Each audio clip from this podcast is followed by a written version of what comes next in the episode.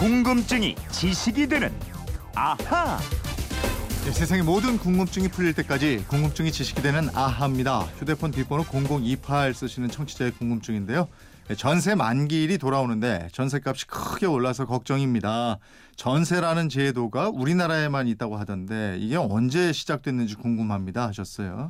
궁금증 해결사 김초롱 아나운서와 풀어보겠습니다. 어서 오세요. 안녕하세요. 김초롱 씨는 이런 고민은 아직 안 했을 것 같아요. 왜냐하면 부모님하고 같이 사니까. 그러게요. 네. 아직은 좀 미뤄두고 있는데 네. 사실 뭐 결혼하면은 부모님이랑 같이 살 수도 없고 저도 음. 지금 나이가 있는데 아직까지 독립을 못한 게 좀 고민이 되기도 하고 네. 예 집이 그러니까 없어요. 경험해 보진 않았지만 예. 관심은 갖고 있는 거예요, 그죠? 그렇죠. 예, 오늘 한번 풀어보죠. 예, 우선 전세라는 게 어떤 제도인지 그 정의부터 한번 알아봤으면 좋겠어요. 예 사전을 찾아봤습니다. 네. 부동산 소유자에게 일정한 금액을 맡기고 그 부동산을 일정 기간 동안 빌려 쓰는 일 또는 그 돈 부동산을 돌려줄 때는 맡긴 돈의 전액을 돌려받는다 이렇게 돼 있습니다. 네, 그러니까 집주인한테 맡기는 돈을 전세 보증금 이렇게 얘기하는 건데 예, 이 전세가 정말 우리나라밖에 는 없는 거예요.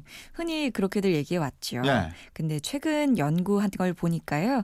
기원전 15세기 메소포타미아 문명권에도 이 전세 제도가 있었어요. 네. 예, 또 중세 시대의 프랑스랑 스페인 등에서도 그 흔적을 찾아볼 수가 있습니다. 아 그래요? 예. 그런데 지금은 우리나라밖에 없다 이렇게 되는 겁니까? 어, 아니요. 우리나라만 있는 건 아니고 네. 우리나라 저 반대편 남미의 볼리비아라는 나라 아시죠? 예. 이 볼리비아에 anticrético라는 전세 계약이 있습니다. 음. 이 anticrético는 사용의 대가로 보증금을 제공하는 것 이런 말이거든요. 네. 우리의 전세 제도랑 똑같지요? 근데 전세 비중이 우리처럼 높지는 않고 주거 형태의 약 3에서 4% 정도 차지하고 있대요. 네, 볼리비아가 우리 같은 전세 제도가 있다. 이거 처음 알게 됐는데 예. 아무튼 전세 통지가 있어서 반갑긴 한데 우리나라에서는 이게 언제부터 시작된 거예요? 어, 전세랑 비슷한 형태 고려 시대부터 있었거든요. 네. 꽤 오래됐죠. 네. 또 기원은 조선 후기로 보는 학자들이 많습니다. 음. 조선 후기에 상업이 성행했고 또 사람들 이동이 늘면서 수도인 한양의 규모가 굉장히 커졌거든요. 네. 그래서 자연스럽게 사람들로 몰려들었고 음. 또 집이 살 돈이 부족하거나 네. 그렇게 오랫동안 살 필요가 없는 사람들이 보증금을 주고 집을 빌리기 시작했다는 거죠. 하긴 뭐 오래오래 살 거면 집을 아예 사는 게 난데 예. 그게 아니라면 빌리는 게 낫긴 하겠죠. 그렇죠. 네. 그렇게 흘러오다가 1876년에 일명 강화도 조약을 맺은 조선이 개항을 하면서 이 개항지 주변으로 사람들이 더 많이 몰리기 시작합니다. 음. 이때부터 전국 개항지와 함께 전통 상업 중심지였던 안성, 영변, 갑상 이 지역을 중심으로 전세가 퍼지게 됐고요. 그러면서 각회라는 이름의 집을 중개하고 수수료를 받는 사람들이 생겼고요. 아. 이들이 모인 곳이 바로 복덕방입니다. 네. 이 조선 말기만 하더라도 100여 개의 복덕방이 있었고 500여 명의 각회가 있었다고 합니다. 그렇군요. 예. 그러니까 본격적인 시작은 구한말 조선 말기라고 보면 될 것 같고요. 그렇죠. 그래도 그때는 전세 비중이 그렇게 높지는 않았을 것 같은데. 예, 지금처럼 이동이 쉬운 것도 아니었고 또 생업이 여전히 농업 중심이었거든요. 예. 그렇게 일정 일제 강점기를 좀 거치면서 전세가 서서히 늘어나기 시작했고 네. 이게 급증한 거는 또 6.25 한국 전쟁 이후입니다. 음. 그 전까지는 주로 서울, 부산 등등등 뭐 이런 대도시 위주였다가 전쟁을 거치게 되면서 전국의 군소 도시로 이 전세가 퍼지게 됐고 네. 또 산업화로 농촌을 떠나는 이농 현상이 심해지니까 1960년대 이 이후에 전세 비중이 더 급증하기 시작했습니다. 네. 저 어렸을 때만 해도 저 집에 방 한 칸 빌려서 예, 전세나 월세 같은 그 형태로 새방살이 하는 분들 많이 계셨어요. 맞아요. 사걸새방이라고. 그러고. 그 외에 어머님과 사 랑반 네. 손님 이런 거 같은 거죠? 맞아요, 맞아요. 예. 이게 과거에는 전세 비중이 얼마나 됐을까 싶은데요. 그러게요. 정부가 처음으로 전세, 월세를 전수조사한 게 1975년 인구 주택 총조사였거든요. 당시 서울 가구 중 38%가 전세였고요. 14%가 월세였고 나머지 48세, 48%가 자가였어요. 음. 사실 저 집 빌려서 사는 거면요 월세보다는 전세가 나은 것 같아요. 왜냐하면 그렇죠. 월세는 사라지는데 예. 전세 보증금은 어디 없어지는 돈 아니잖아요. 나갈 때 예. 받으니까. 나중에 계약 기간 끝나면 고스란히 돌려받는 돈이니까 예. 그런데요. 또 집주인 입장에서도 사실 전세를 끼고 적은 돈으로 집을 마련할 수가 있었고요. 네. 또 보증금을 활용해서 또 다른 집을 산다든가 음. 활용할 수가 있었습니다. 음, 음. 그 집이 또 시간이 흐를수록 값이 오르게 돼갔고요. 예. 세입자도 좋고 집주인도 좋고 서로 서로 좋은 제도가 전세였던 거죠.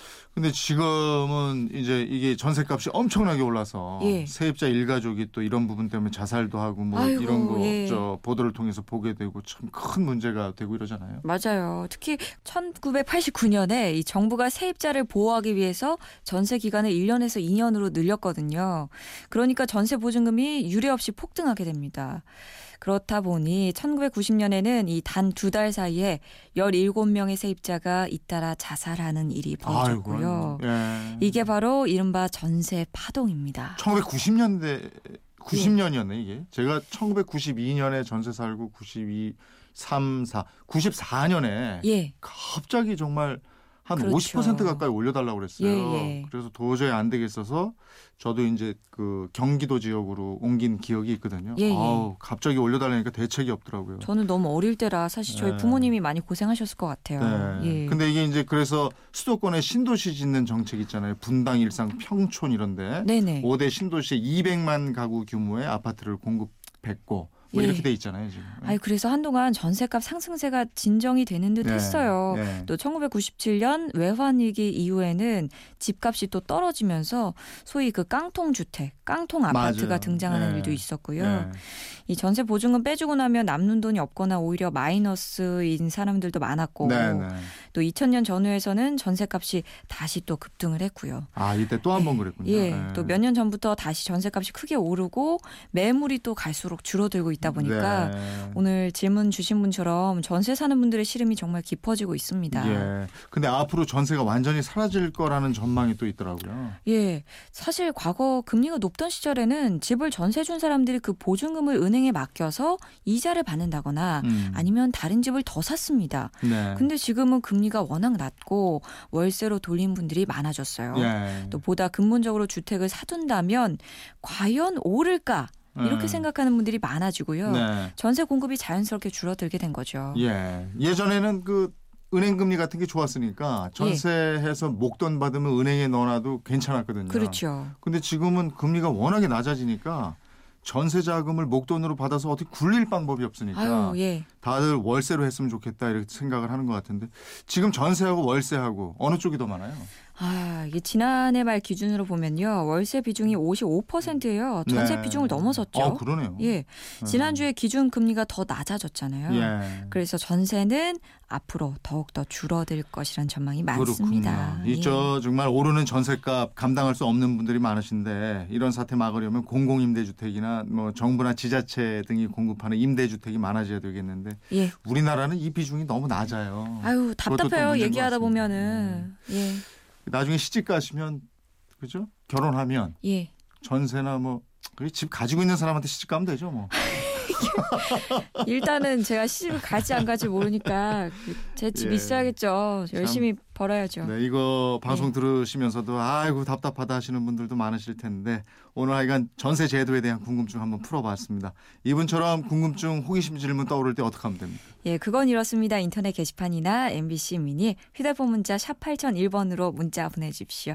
짧은 문자 50원, 긴 문자 100원의 이용료가 있고요. 여러분의 호기심, 궁금증 많이 보내주십시오. 네, 그리고 내일은 어떤 궁금증 풀어주실 거예요? 어, 연필에 대한 궁금증입니다. 이재용 아나운서 연필 자주 쓰시나요? 많이 썼죠. 옛날에 예. 연필 깎아가지고 필통에 탁 넣어놓고. 예, 저는 지금도 이 연필을 아, 칼로. 예, 손으로 직접 예. 깎아서 쓰고 있는데요.